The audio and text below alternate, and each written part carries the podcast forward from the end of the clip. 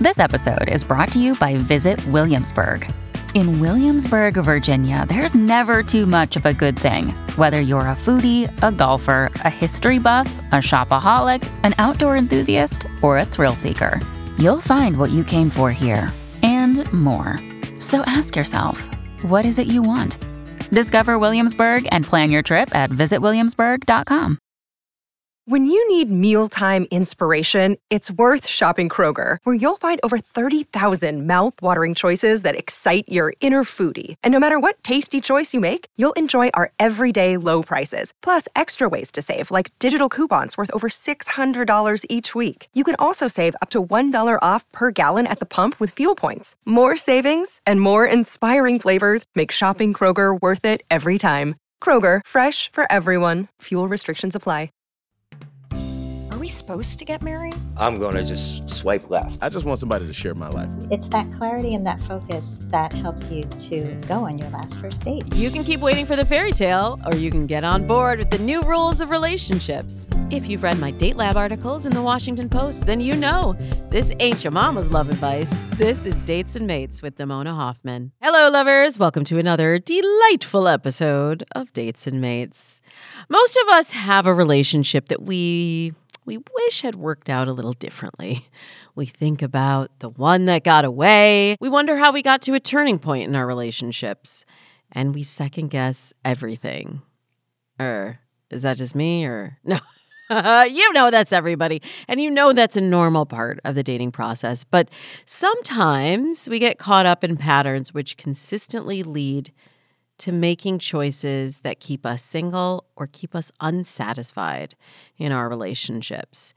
And if this speaks to you, then today's show will remind you that you have the power to create the life you want and deserve. That's why I have dating and relationship coach Sandy Weiner on today to talk about the hidden reasons why we sometimes choose wrong in love. And she will share the skills that lead to our best choices and ultimately our last first date. But first, I've got a tantalizing dish for you how dating became like shopping and what you can do to get a good haul. Then later in Dear Damona, I'll address this question.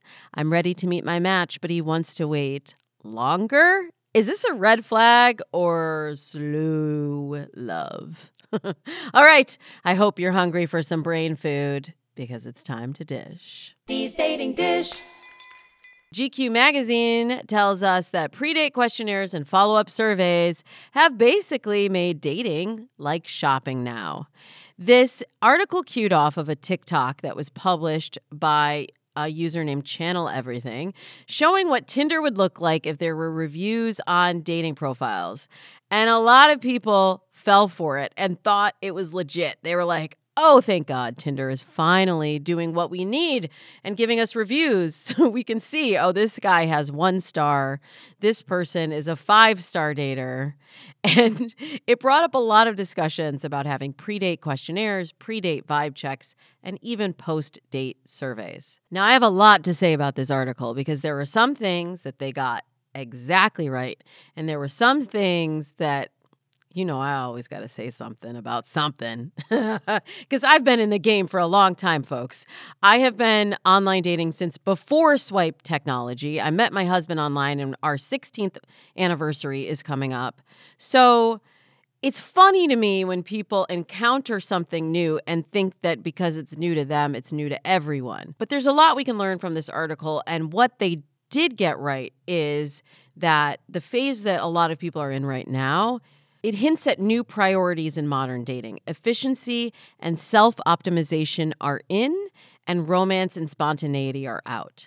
And I think there's something in that, but I would like to fine tune that statement because I do think efficiency and self optimization are in. According to this article, there are predictions that by 2035, more people will meet their partners online than offline. And I think actually 2035, that sounds really far away. I think I would say it's going to be more like 2025. And what the article says is that the phenomenon of dating app fatigue gained prominence last year. That's 100% wrong. Dating fatigue has been a fixture of my dating coaching program for years. And prior to the pandemic, some of you have heard me say that I was always being asked about dating fatigue. I was having episodes, I was doing articles for different magazines about dating fatigue. And then we got a brief reprieve during the pandemic, at least the first year of the pandemic. And then it came back with a vengeance. So dating app fatigue is here. It's just not a new thing. But something new has evolved. And of course, you know, it's something new that's something old, just just repackaged.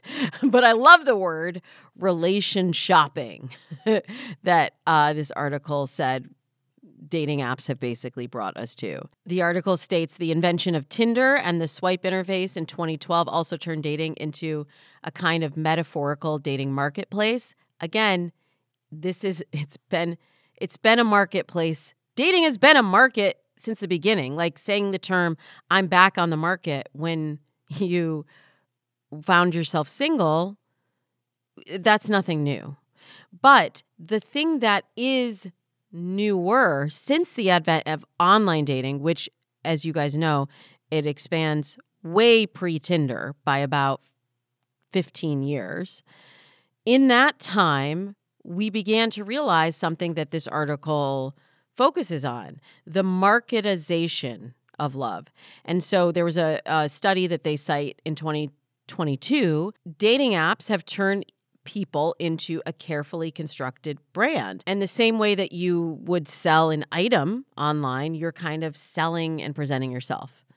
Now, I may remind you that I did write a book in 2012 that was called How to Market Yourself for Online Dating Success. It's called Spin Your Web How to Market Yourself for, for Online Dating Success. So, um, yeah, we have been doing this for a while. We have been marketing ourselves.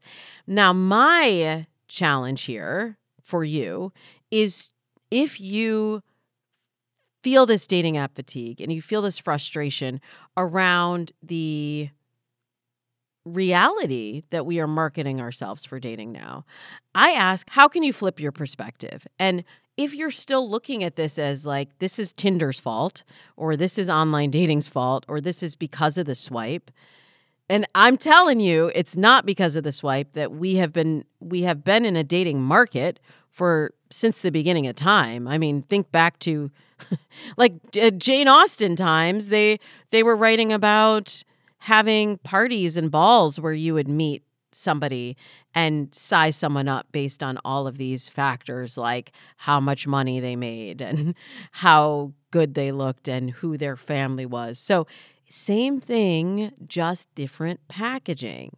And can we reframe the way that we think of it and use this knowledge that that it has become a market the same way we shop now? Also remember we used to go to stores to do shopping and now we do a lot of our shopping online. So we used to go to bars and parties to meet people. Now we do it online. Can we gain that same kind of enthusiasm for the efficiency that the technology brings us? And can we see the positives in the broadening of our dating pool as opposed to seeing it as this never ending slog? and can we also, here's the twist that it's not in the article that I'm adding. Can we bring a little more humanity to the process? Because when we say, oh, I really want a Tinder review, I want to know what someone's star rating is before I go out with them. Can we remember that that star rating is totally subjective? I don't know about you, but I am deep in season four of Love is Blind. You know, this is one of my favorite shows. I love, love the social experiment aspect of it. And I love what it teaches us about how we fall in love and what we are attracted to and what actually works in the real world. And we see on that show that that certain people are highly attractive, highly sought after for certain matches, and the other matches are like, ick, gross, this is not my person. So we cannot, we cannot let reviews public reviews become commonplace in dating. That's when we really will have lost it. That's when we will have jumped the shark. because that takes out all of the self-discovery. And the the benefit of having this widened dating pool is that you get to play the field. You get to sample the merchandise. You get to try on a bunch of different different options and you get to return them if they're not a fit. So while I do think you should be tracking for yourself pre-date, post-date, mid-date so that you can check in with how you're feeling on the dates. Know that your reality with a certain person is not necessarily somebody else's reality and your desire to shortcut this process it's actually in your hands it's not in the hands of the app and having star ratings or post date surveys and reviews is not actually something that would bring you more ease and efficiency and joy. It is something that will speed that road towards romance and spontaneity being removed from dating. And the way that I talk about online dating and dating in general on this show, I just see dating apps as the tool to bring you the person. And yes, to efficiency and self optimization, but no, say no to losing the romance and spontaneity because once you use the tool and you learn how to market and do it efficiently, once you get on the date, you can and should still have the romance and you can and should still have the spontaneity. And that, those elements are the things that still drive us towards human connection and that signal to us when somebody's a five star in our book. When we come back, Sandy Weiner will be here with us to help us sort through all of these choices that we have in dating and to teach you the skills that can ultimately lead to your last first date. Another day is here and you're ready for it. What to wear? Check. Breakfast, lunch, and dinner? Check. Planning for what's next and how to save for it? That's where Bank of America can help. For your financial to dos, Bank of America has experts ready to help get you closer to your goals. Get started at one of our local financial centers or 24-7 in our mobile banking app. Find a location near you at bankofamerica.com slash talk to us. What would you like the power to do? Mobile banking requires downloading the app and is only available for select devices. Message and data rates may apply. Bank of America and a member FDIC. Welcome back. Sandy Weiner is an internationally known TEDx speaker, dating and relationship coach, and the host of not one, but two podcasts Last First Date Radio and the Woman of Value podcast. But, but, but wait, that's not all. Sandy is also the chief love officer at Last First Date, where her team provides group and individual coaching. And her new book, Choice Points in Dating Empowering Women to Make Healthier Decisions in Love, is available now. So please, let's give big smooches to Sandy Weiner. So excited to be here with you, Damona. I feel like I, I know you so well. I've seen you everywhere, been following you for years. We're Facebook friends, we're social media connections. Same. It is long overdue and like like I said, I like you said, I've also been following you on social media and you've been in the game for a minute. Sandy, you and I, we're like the OGs. You started mm. doing Last First Date radio how many years ago? 10. 10. So like right around the time that I started dates and mates. So we we've been in the trenches together and it was so interesting when I was reading through your new book Choice Points in Dating. There were so many parallels to even exercises or philosophies that I tell my clients that I was reading this and I was like independently, Sandy and I have come to the same conclusion on many, many factors of finding love, of online dating, of keeping love, and of, you know, finding love again, maybe if you've had loss. But I really want to zero in on this idea of the, the book is choice points, right? The idea of decision and how I, I feel like we really overall are benefited by having more choice. But with more choice comes more responsibility. So I'm really excited to dive into this book with you today. Where did it, the inspiration to write this come from for you? Well, there there were many times when I kept hearing, "I'm not at choice. I have no choice." And one of the times that I talk about in the book is a date that I had with a guy who was widowed, and he said He had not been in a da- on a date since his wife died, and that was like 15 years.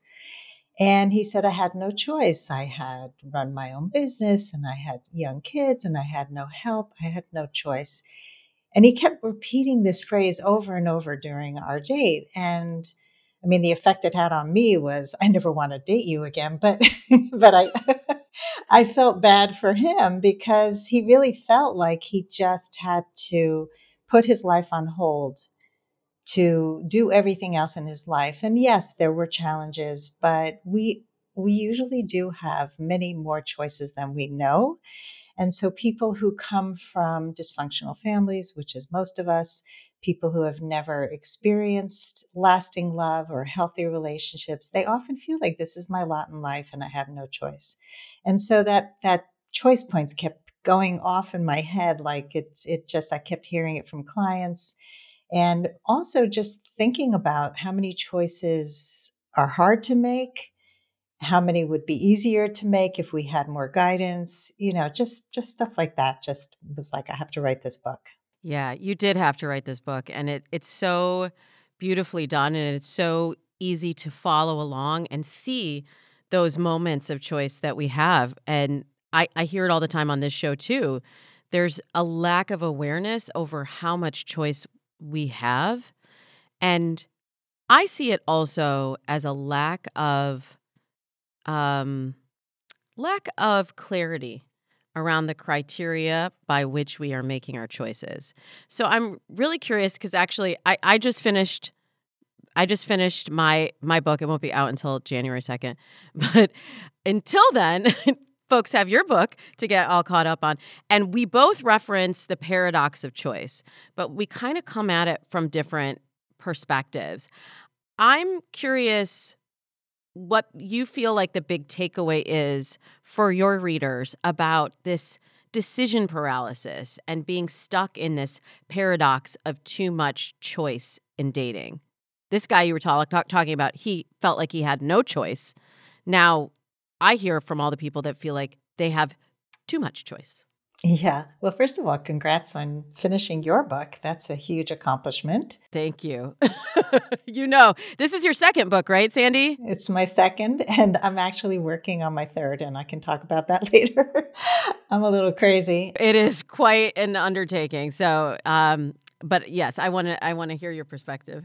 yeah. So uh, there is the paradox of too much choice, uh, which is, I think, with online dating, a lot of people feel like I have too many options. I have, and and I do work with people who have too many people in their inbox, and they don't know what to do. So they're juggling ten people, and then they can't choose because they're just overwhelmed.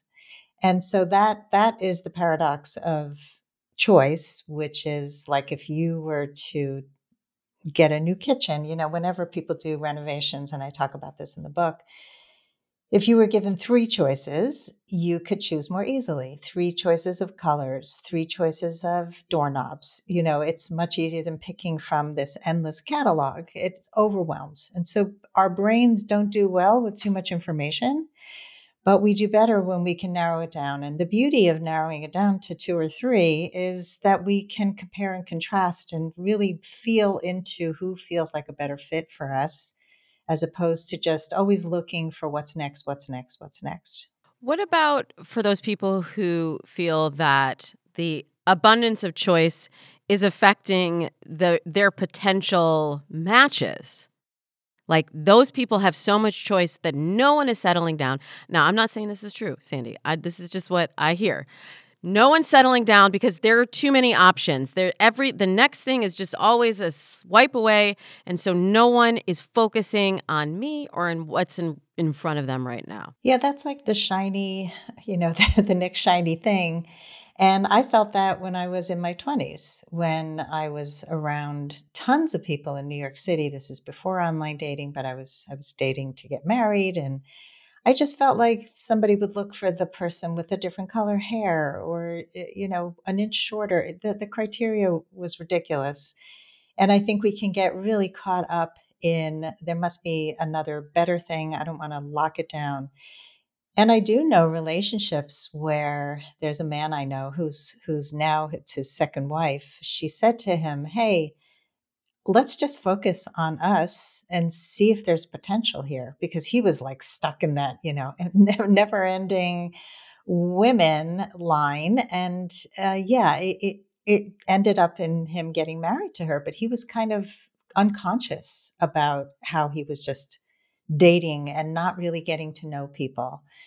So it's it's a consciousness, I think. I agree with you. And it, in that story, the big flip is in your your friend saying, I want this. I have clarity. And therefore, this is what I expect or want, desire, am asking for. And then the other person has a choice, right? To say, I want to be in this and I want to just focus on us, or that doesn't feel right to me. But I see that t- too many folks are afraid to voice that want because I don't know, Sandy, is it fear of rejection? There's a lot of fears in dating, as you know. Definitely fear of rejection. What if I what if I speak up too soon? What if they feel pressure to date me? But I'm a huge proponent of communication, set boundaries, be clear with what you want and what you need because you get to be more at choice than you think you are. And I can give an example even from my own life. Many years ago, I was dating somebody and I think we were on our fifth or sixth date. And I liked him. And I said, Listen, I'm really enjoying getting to know you. I'd like to just focus on you. How do you feel about that? That was it. It's not a high stakes, like, I think you're my next husband. I'd just like to focus on dating you for now. And and he said yes. And in fact, he had to break off a date. He was he was uh, supposed to go to a big dinner event, and he actually asked me what he should do. And I said that that's your choice. It's not mine. you have to make the right choice. And he invited me. Oh, I love it. More choice points in dating. that's right. And you know what? I'll offer a, a counter story to that story of um a number of years ago, I was dating this person on again, off again, on again, off again for 4 years. We were we couldn't figure out what we wanted to be. And so I got clarity that I couldn't stay in the limbo state. Some some of my listeners know this story. I did uh, a little piece on Calm about it. But if you haven't heard it, what happened was I got that clarity and then I got that confidence. And you said, you know, it doesn't have to be a high stakes situation. I for me, the conversation was high stakes because maybe because of after four years of investment as opposed to i don't know six six to 12 weeks of investment. But i needed clarity.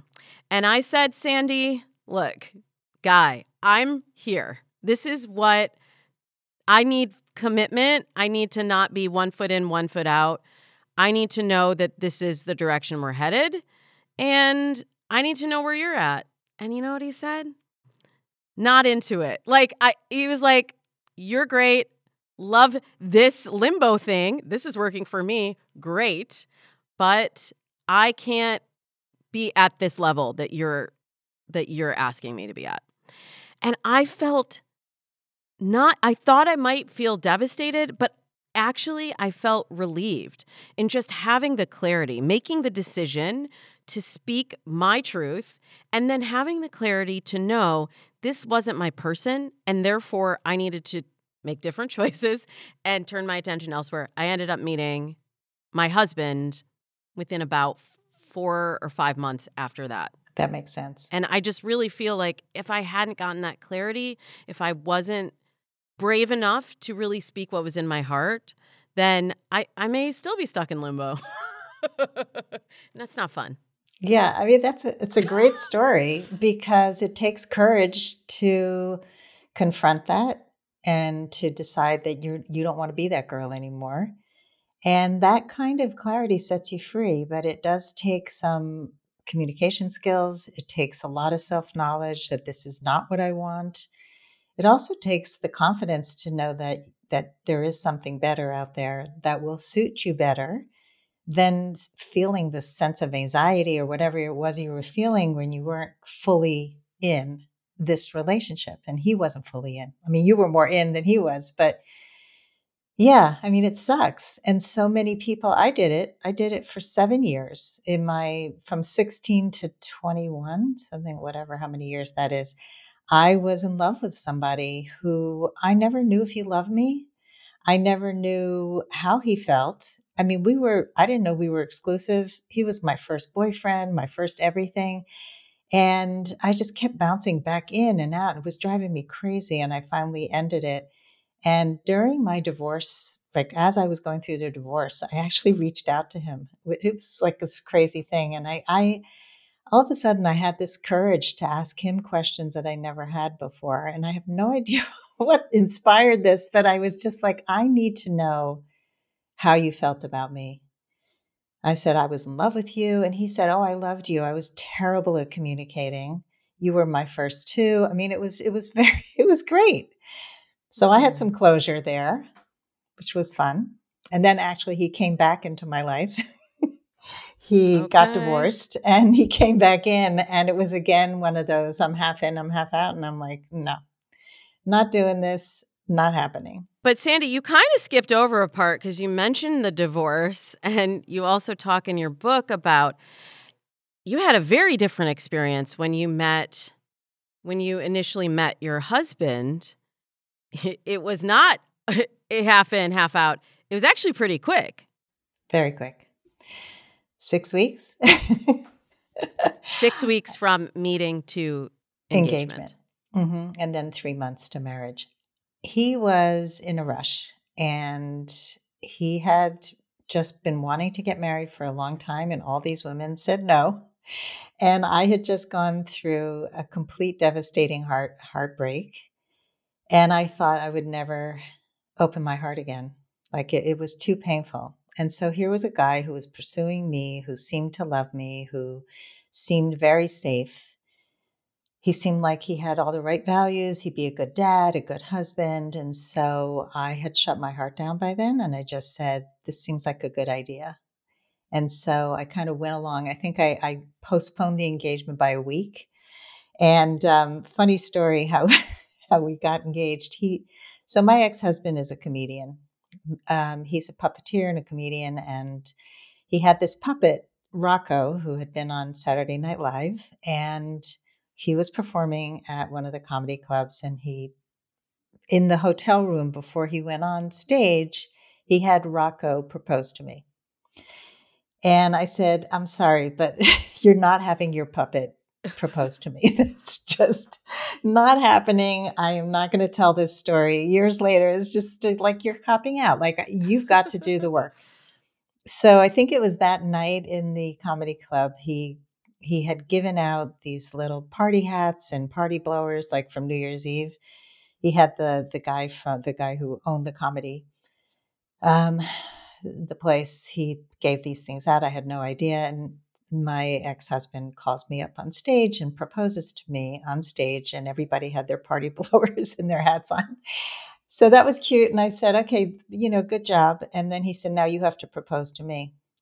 Oh my God. So challenge on. So, so on the flight home, I asked the flight attendant if she would say what I needed to say. And she said, No, you do it. So I got on the, I don't think they would allow this anymore, but I got on the PA system and I said, I proposed to him and I said, If you accept, raise your hand or stand up or something. And a couple of guys got up. It was really funny. And you left with one of those guys. No, I, I well, it might have been more interesting, but yeah, it was not not to be. So you had, when you decided to get married, you had a certain list of criteria. And in the book, you talk about having how to basically make a list, but how to create a list for for the qualities that really really matter in compatibility. How what kind of clarity do you have around the list now that maybe you didn't have when you said yes all those years ago? Yeah, so then it was all about safety. And I also came from parents who were divorced, and I really had no clarity about what those key character traits or core things I needed in a partner. And I didn't know how to be the right partner either. So I think that's true for a lot of us when we're in our 20s and we're kind of dating in the dark, just not knowing what we're doing. And so I thought I needed a man who wanted to raise his kids as Orthodox Jewish, because that's what I was then. And he was, but he was newly into it and I was brought up with it. And so his approach was so different from mine. And that's something that I've found to be really interesting because a lot of people say, Oh, I, am Christian and I want to marry a Christian, so I'm going to go on Christian Mingle. And then they go in Christian Mingle, and there's a lot of like wackadoodles on there. and uh, or people who aren't really christian or you know it's just not a guarantee that you're going to really be compatible and mm-hmm. so my ex-husband's approach to god and judaism was completely different from mine and i saw that but i wasn't understanding that that's actually worldview and it made a big difference in how we approach crisis which we had a lot of and and how we processed stuff and how we reached out to community and all those things which are really important so now i when i take a client through this process and i talk about it in the book it's really about how do you want to feel when you get really clear how you want to feel with a person. And so let's take safety because that's a big one.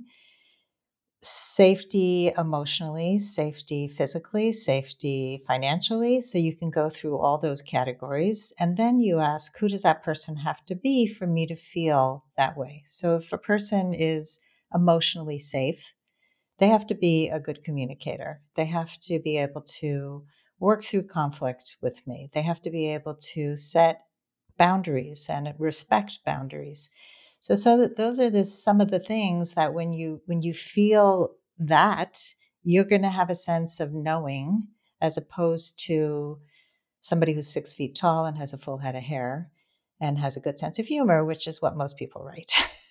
right, and they might have a good head of hair now. That's right. But speaking from the other side, sometimes it changes. And Everything you have to changes. Have more, right, exactly. You have to have more substance there to build it on.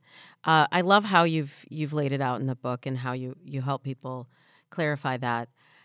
Let's assume people are using using art strategies here. They they're ending up getting to the first date.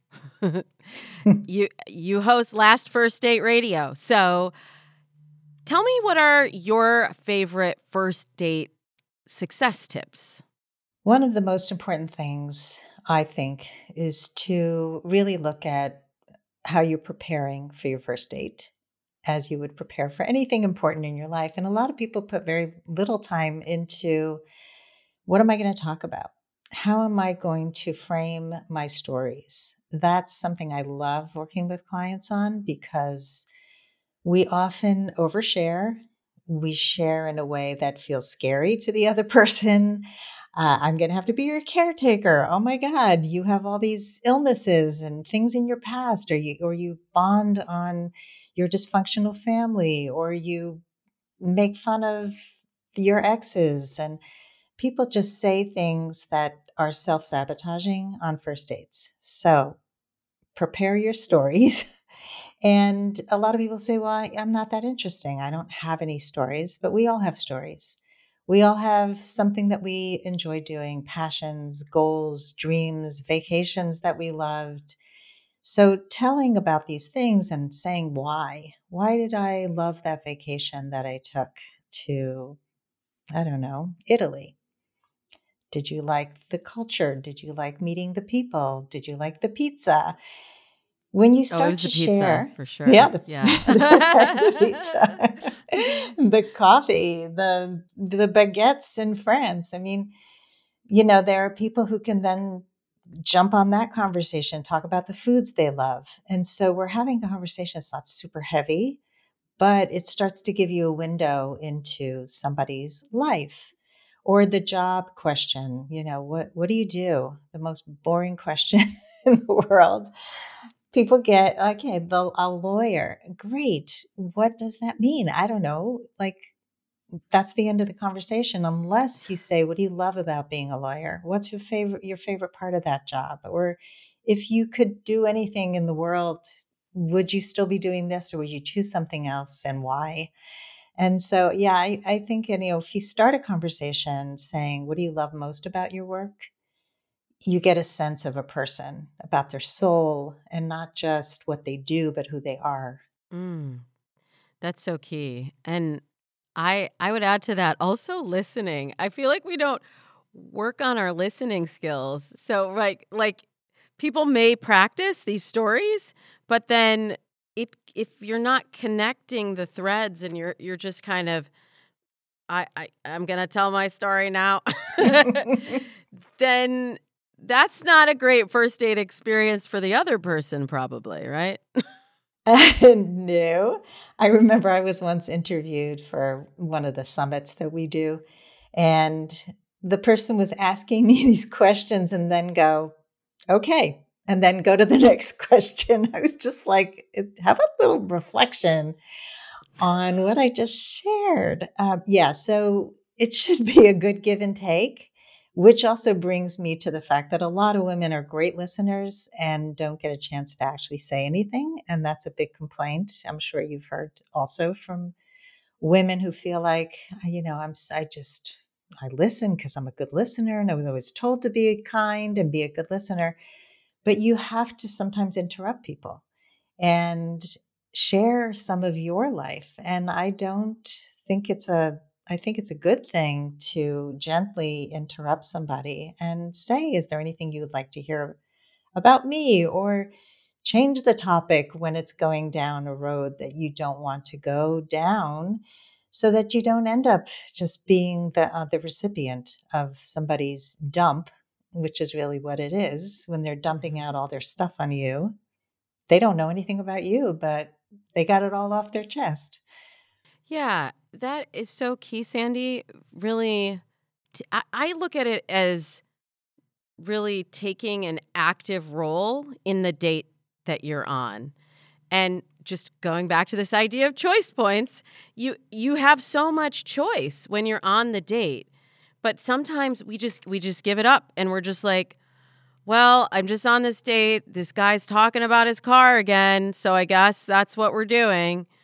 And I want more people to feel empowered to to speak up, to change the subject, to make suggestions about where to go on the date, to, you know, really feel like an active participant in their dating life instead of just getting stuck in the endless swipe and the endless same conversation about what do you do for a living? Where did you grow up? And like we're all tired of it, aren't we?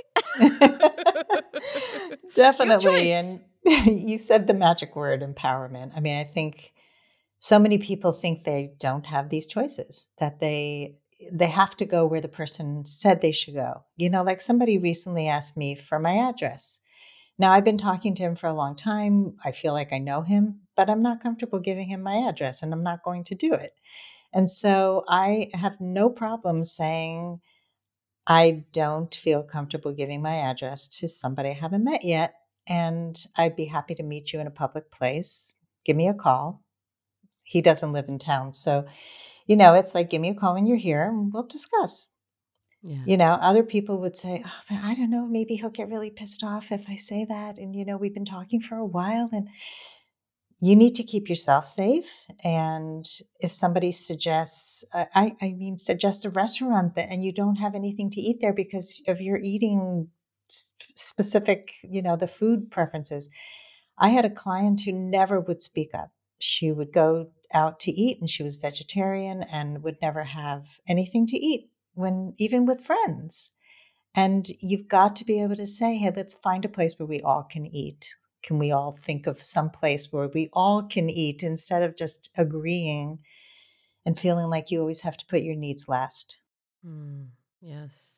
So that's actually a great place to bring this to a close. We've been talking a lot about choice points and in dating and your new book, but as the host of Last First Date Radio, if you want it the next first date to be your last, any final words of wisdom that you could share with the Dates and Mates audience?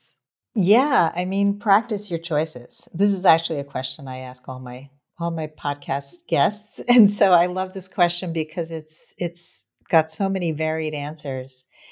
I think you have to really do the work, do the inner work so that you know yourself, you're clear. Who are you? What do you want in a partner?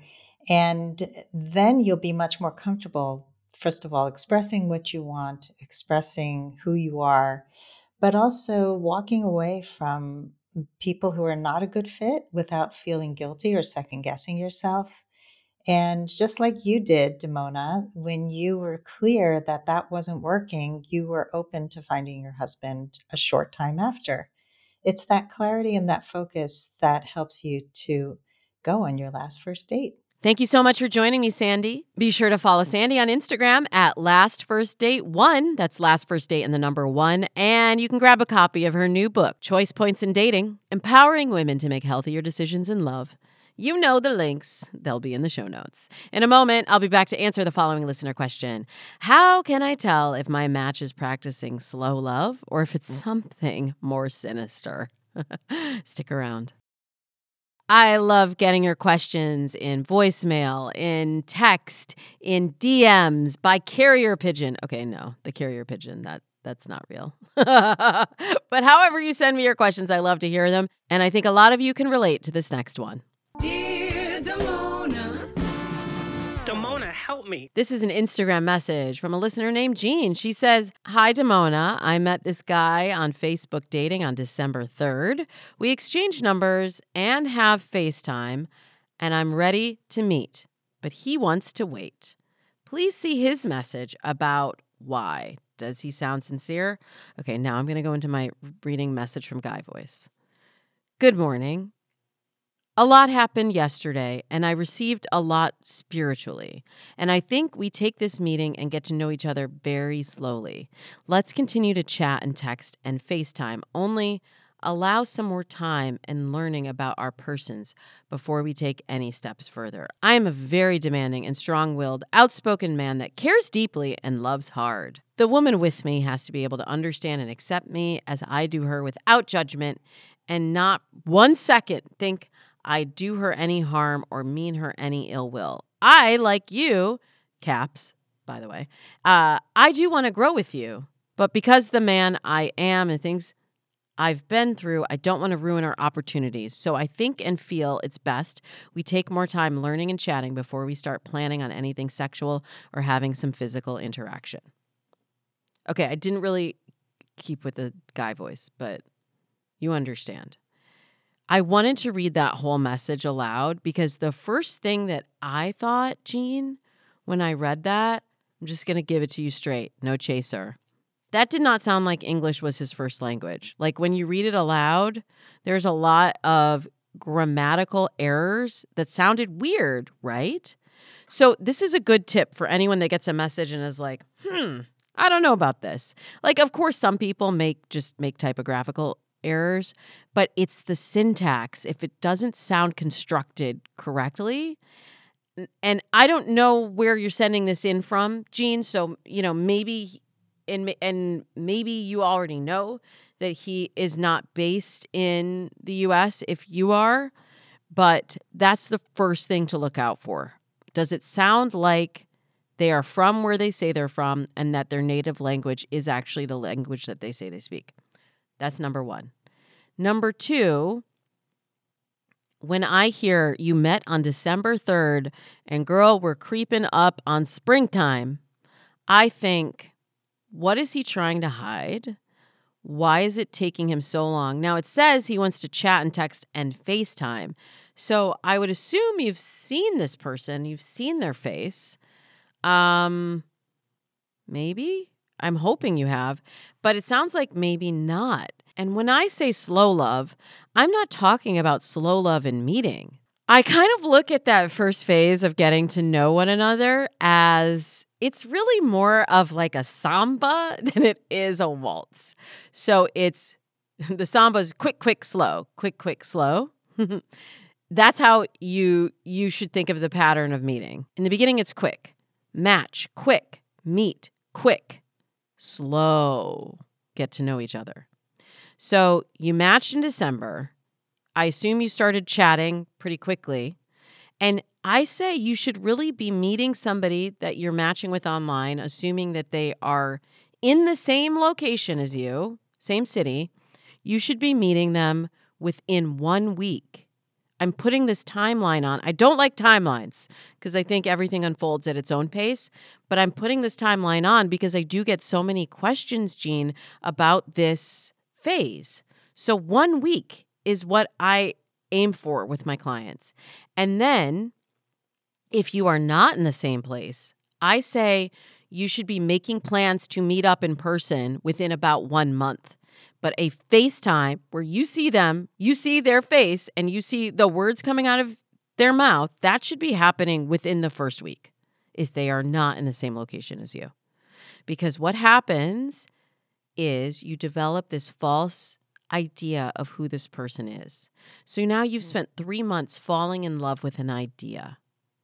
And look, I, I give this guidance because we have all done it before, and I've seen countless clients do this. But I want to give you knowledge and I want to give you the tools to know how to navigate this differently. So, no, you've done slow love. Slow love is over. Now, you've got to bring this to a head. My instinct and I hate to I hate to make judgments without having met this person. My instinct is that this is a catfish and that you should go back to my episode with Kamie Crawford from the fall. She's the co-host of Catfish, the TV show, where we talked about signs of a catfish. That would be a helpful episode to listen to. I suspect he is not who he says he is, and he's delaying wanting to meet you because he's trying to keep you on the hook. Do not give this person money, first of all. Do not um, fly them anywhere. Do not send them a cell phone. Do not send them a debit card. You need to see who this person is legit. And you need to bring it to a head because even if this person is who they say they are, you can't keep contributing your emotional energy to something that may not be real. And if he's not ready after three months, then when would he be ready? You need to free yourself up so that you can focus on the next great match. That brings us to the end of episode 457 of Dates and Mates. I just realized we passed 450 and we didn't even we didn't even do a party or anything. I guess we'll have to wait for 500. In the meantime, if you have a question, I'd love to hear from you. The DMs are open at Damona Hoffman on Facebook, Twitter, and Instagram. And you know, I love a good voice memo. So don't be afraid to DM me. You can just literally push the little microphone button in the DMs and I can hear your sweet, sweet voice. Or you can give me a call at 424 246 6255. That is our voicemail line and our text line 24 7. All right, you want to know what's coming up next Tuesday? We are going to be with certified dating and relationship coach Lauren Zoller. She's going to be talking about how you can become aligned in love personally and in your relationships. We're going to do a little spring cleaning. We're going to celebrate my anniversary month and we are going to have a blast here on Dates and Mates. Until then, I wish you happy dating.